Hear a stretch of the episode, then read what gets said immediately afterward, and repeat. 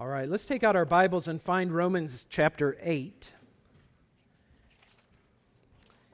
And this is the week after two weeks of kind of an introduction to this very important chapter.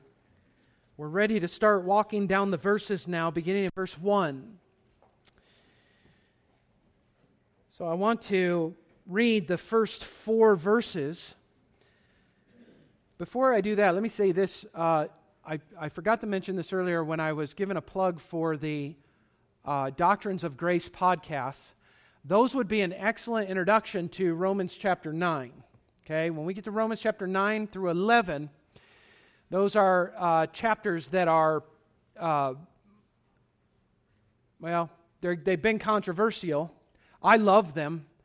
As a matter of fact, chapter 9 is one of my favorite chapters in the whole Bible. I exult in it. I, I think it's wonderful to focus on God's sovereignty over all things and all peoples, including you and your salvation. Sovereignty that always reflects the gospel and reflects our salvation back to God and the glory to Him and Him alone where it belongs. So, but these five podcasts, I think, would be a good primer on that. And you would be ahead of the game by the time we got to chapter 9 if you took the time to listen to those. But that will be a number of weeks from now because we are in this very important chapter, chapter 8. We don't want to just fly by chapter 8 to get into chapter 9 because it's referred to as some as the most important or at least the most edifying chapter in all of the New Testament.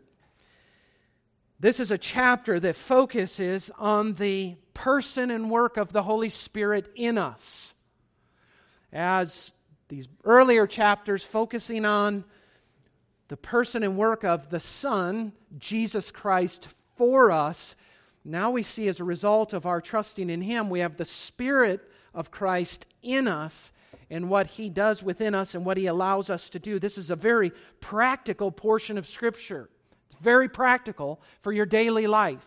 As a matter of fact, in the heading in our the Bibles we are using here, the English Standard Version, they put that heading over chapter 8 Life in the Spirit.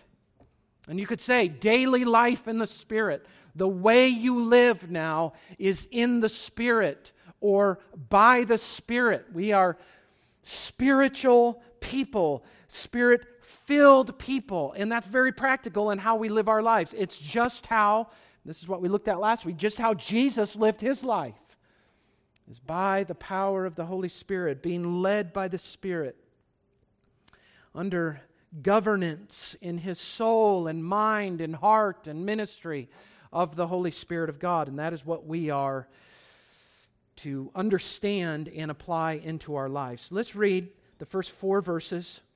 We'll pray and then we'll dive in. There is therefore now no condemnation for those who are in Christ Jesus. For the law of the Spirit of life has set you free in Christ Jesus from the law of sin and death. For God has done what the law, weakened by the flesh, could not do.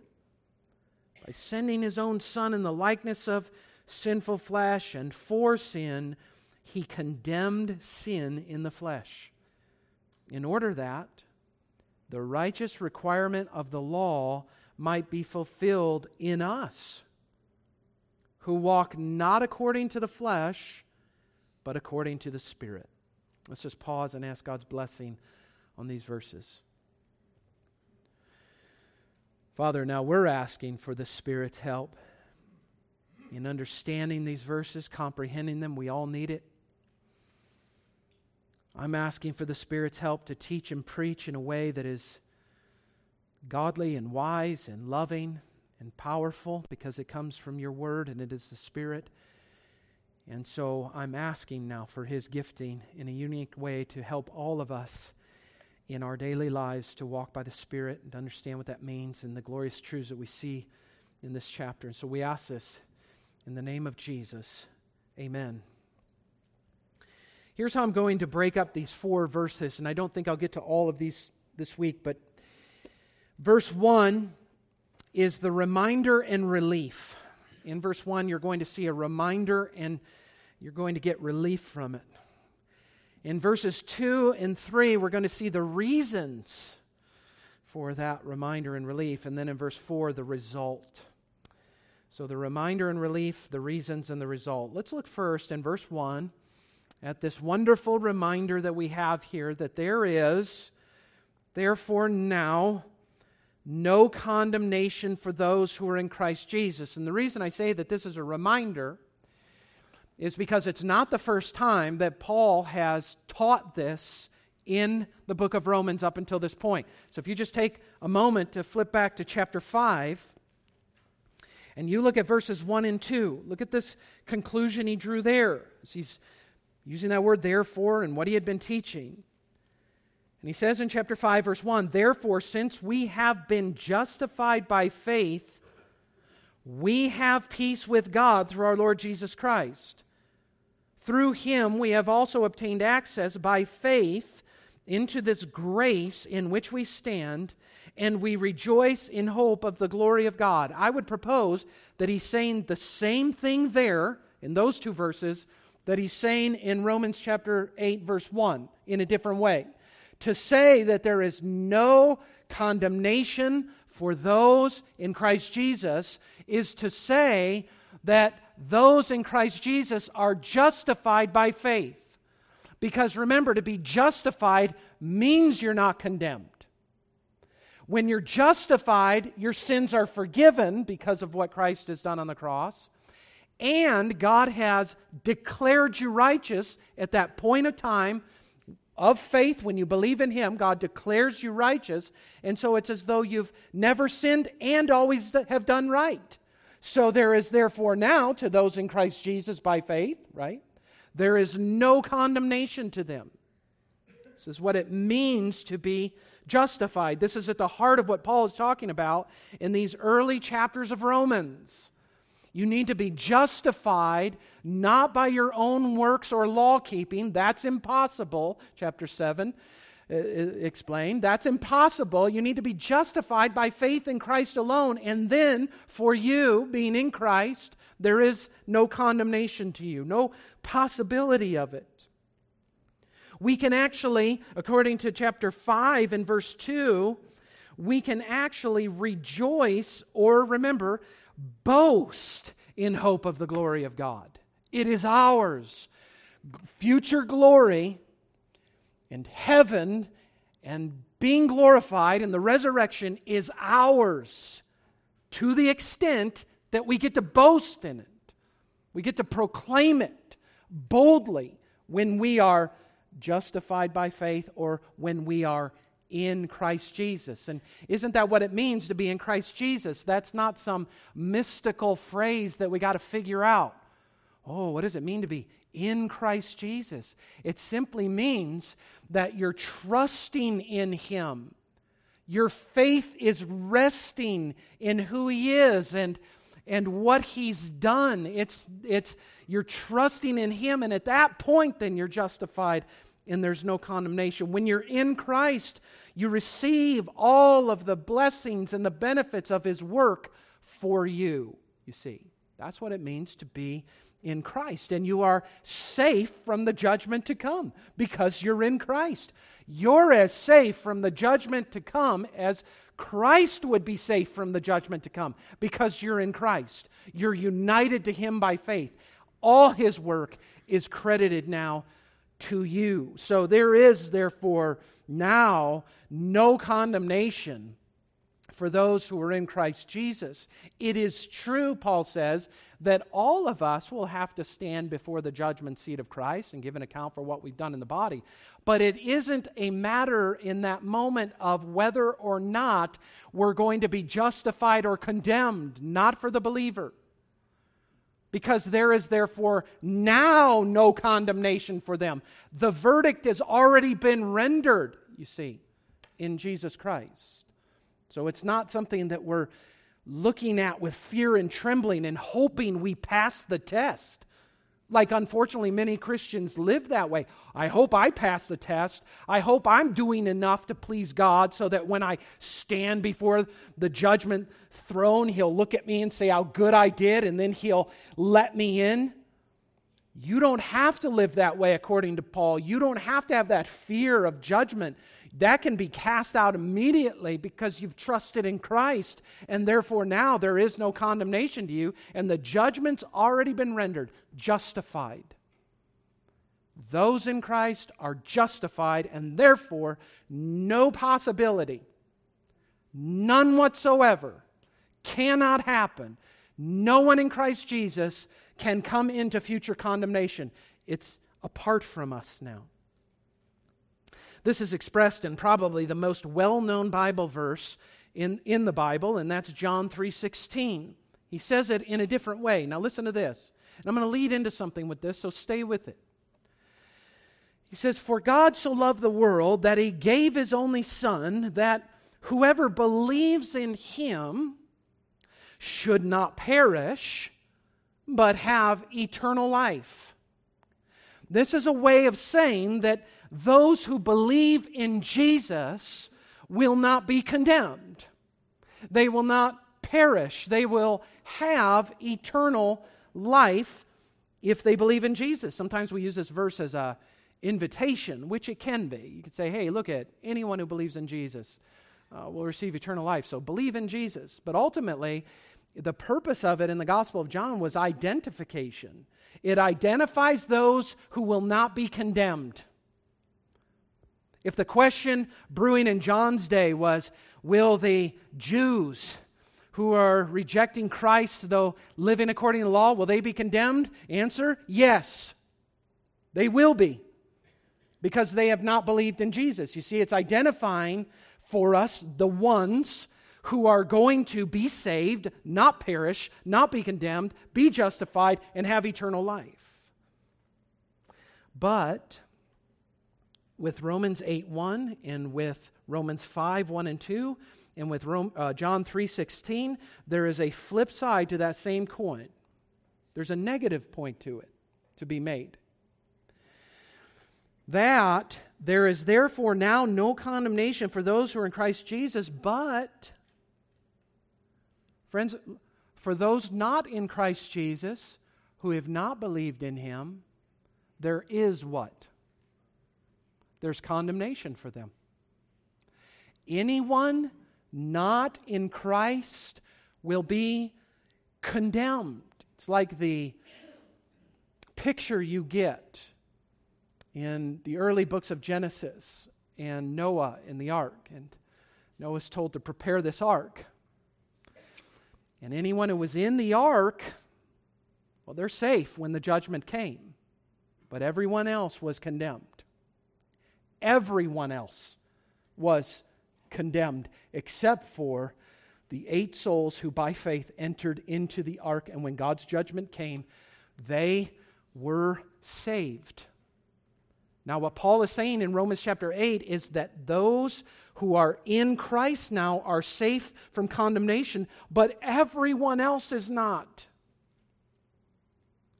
John 3:16 is the most well-known verse in the Bible, but it's followed very closely with John 3:18, which isn't as well known. Nobody's holding John 3:18 up at football games. Though they should perhaps. Whoever believes in him is not now condemned. There is no condemnation now to those who believe in him, but whoever does not believe, listen to this, is condemned already. There is therefore now condemnation to those who are not believing in Jesus because he is not believed in the name of the only Son of God. You see that? Now, here's why I'm parking on this. If that's true, then is that not one of the primary motivations behind gospel global missions to unreached people groups like we're seeing with the Floyds? Isn't that not a good case to be made to give financially to the cause of people like the Floyds who are taking the gospel to people who have never heard it because we've got to maintain the exclusive nature of the gospel. That means we've got to maintain this that yes, everyone who believes in Jesus will be saved, but everyone else will be condemned. We have to maintain that or we lose the entire gospel. If we somehow come up with this solution that God's just going to save everyone in the end, universalism, or that somehow all these paths and roads will lead to heaven, because certainly God's not going to condemn this entire world and all the people in it out of some misconception of God's love. Then, what this does is places in the heart and mind, hopefully, of the believer a sense of urgency in this message and a sense of responsibility to support those who are raised up by God and gifted by His Spirit to take the gospel to people who have never heard it and share the gospel with them. And sometimes it is time in a mission field where there's been labor for years and years, just like the Floyds are thinking about and they're praying through, and no one there, very few there receiving the gospel, to sometimes, yes, there's biblical principle. Shake the dust off your feet and move on to the next place now. Those people have heard, they're rejecting, you move on now. There's precedent for that. But the purpose is to bring the gospel to those who have never heard it, because without them hearing the gospel, there can be no salvation. And this is the way God has chosen to build his church. Remember, Jesus said, I will build my church. Well, how is Jesus going to do that? He sends out his people to gather his people, to gather his lost sheep among this world through the proclamation, through the faithful proclamation of the gospel about him. That's why missions exist to bring non worshippers of God to become worshippers of God, to bring glory to God, and extending that gospel to the nations. Paul was a missionary by the truest sense of the definition. And it says in Romans 15, verse 20 to 21 I make it my ambition to preach the gospel, not where Christ has already been named, lest I build on someone else's foundation, but as it is written, those who have never been told of him will see, and those who have never heard will understand. And you probably don't remember this. I was reminded of it this week, but when we introduced the book of Romans, we said one of the purposes that Paul brought out the book of Romans, he wrote this book of Romans, or this letter to that church, is because he planned on visiting them as a missionary. He had never visited Rome before, in the Roman Christians anyway, there, the Roman church. So he goes there, he's going to go there, but he's preparing the way with his message. And his plans, according to chapter 15, were to move on from there to Spain. Because at that time, gospel hadn't reached it yet. And Paul's a missionary to unreached peoples. And so he was going to carry it on. And he's hoping to elicit the support of the Roman church. And what a great way to do it of to remind them of the exclusive nature of this gospel that it needs to keep moving forward. What a selfish people we would be in the United States. We are steeped in Christianity and the gospel. Most of us in this room grew up in churches where it was rehearsed to us week upon week upon week the gospel of Jesus Christ, the Bible, to the point where you get, yeah, yeah, yeah. There are people in the world right now who have never heard a faithful presentation of the gospel of Jesus Christ. That's right now.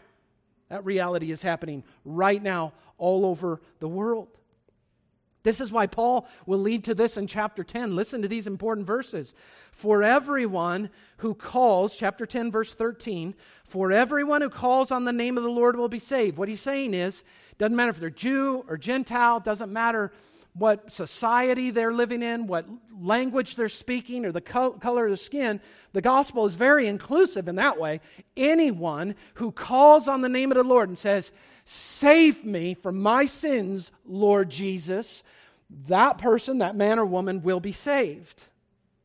But then he reasons like this How then will they call on him in whom they have not believed? And furthermore, how are they to believe in him of whom they have never heard? And how are they to hear without someone preaching?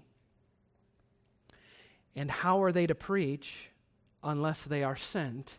As it is written, how beautiful are the feet of those who preach the good news. See, when missionaries catch on to this understanding that this is the way in which God builds his church and gathers in his people, their missions take on a whole new meaning now. And they go out and they tell people about the gospel in places where it has never been named. And did you know, friends, and let me just leave, before I move on, let me just say this. I'd be willing to bet that most of you have outside employment or you go to school and you're out working with people and you're in school. There are people that you are around. Maybe you talk with them all the time. Maybe you become friends with them, work friends and they could not articulate the gospel to save their lives. Like, there's no one that's ever, like, ever just sat with them and said, This is the gospel of Jesus Christ. This is what I believe. This is what I believe everyone must believe. Here he is. This is what he did. Just sharing that truth with you. And as our culture becomes increasingly secular, and as I predict, though I'm not the prophet nor the son of one, but as I predict that we will become more like European countries and churches will continue to empty out more and more, as even this week. Uh, I think I saw a video from Barna, and they're saying already that church attendance is decreasing. That happened even more after COVID, and as churches continue to empty out more and more and people become more secular, they're going to be hearing the gospel less and less. So all of a sudden now, it's resting on our shoulders again to be sharing the gospel with those that we have contact with. How selfish it would be to be a people like in Rome, Gentiles who hear the gospel for themselves. They're like, well, we'll just keep it with us four and no more. We'll just keep it to ourselves. I mean, it's cool that I got eternal salvation and glory, but this person, I don't care enough about to share the good news with them. That's not right. I have heard testimonies from pastors.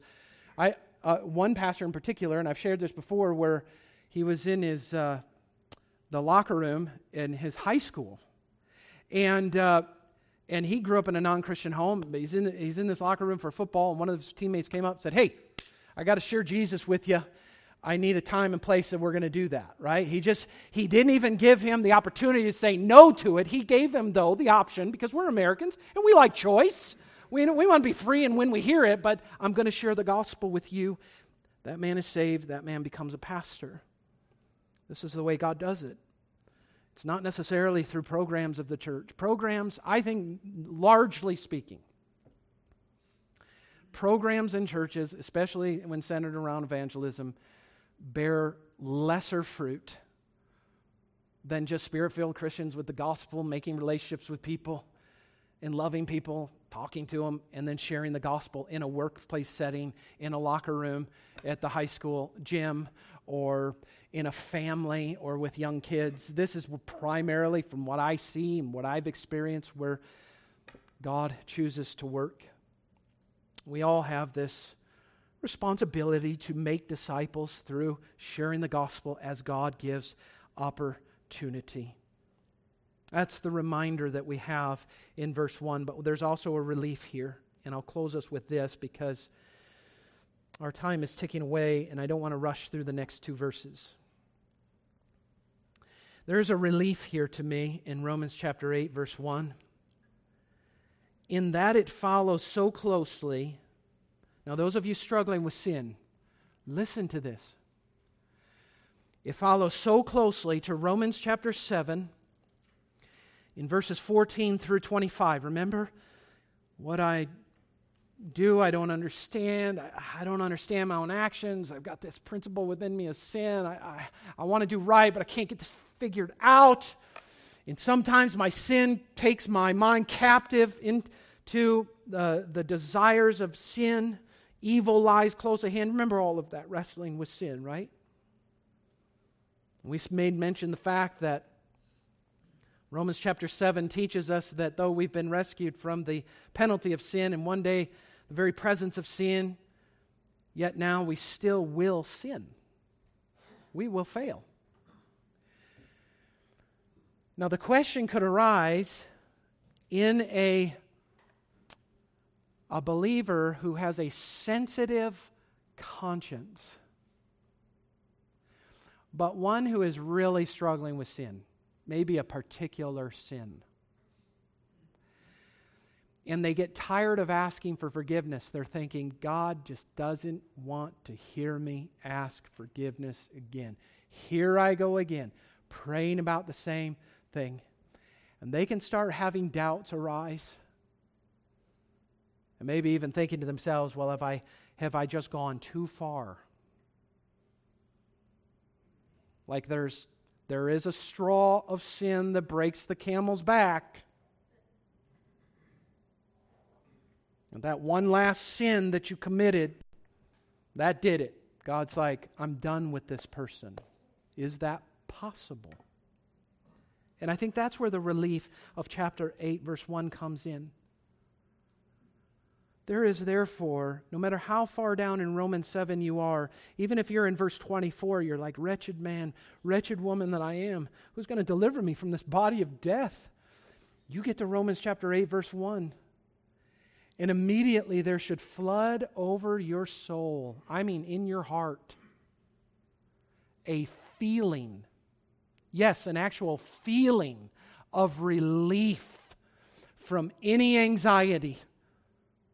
Because there is therefore now no condemnation to those who are in Christ Jesus, even the ones who are right now wrestling in Romans 7 with their indwelling sin.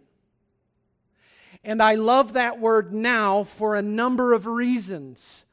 But one reason I love the word now in verse 1 is because every time you read it, now is always right now. It's always now.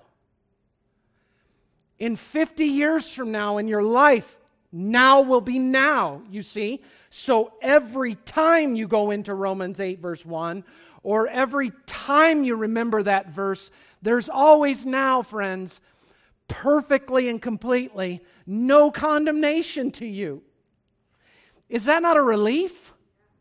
I mean, doesn't that make us go like this? Whew. It felt like a close one. There's no condemnation for those who are in Christ Jesus. And isn't it wonderful, friends, sometimes to back out, to remember that, yes, Paul was the human author of this. He's the one that actually put pen to paper and wrote the letter.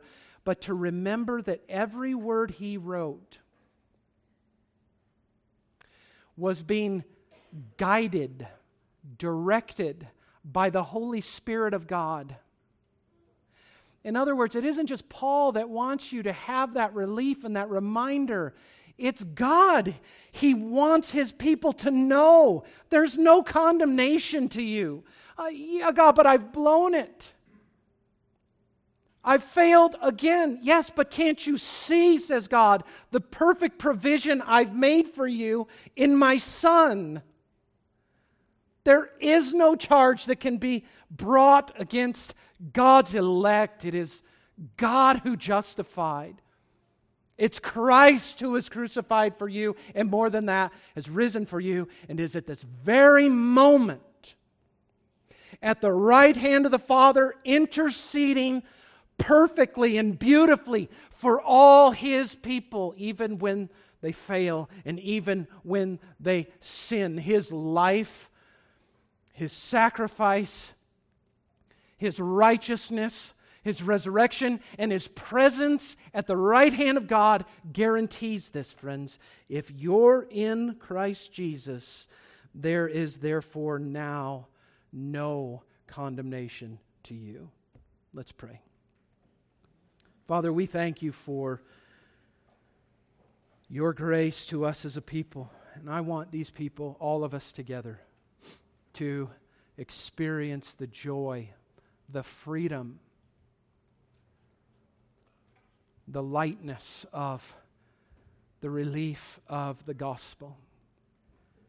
But I know that only your Spirit can apply it to each heart, so I ask Him now to do that for all of us here. Amen.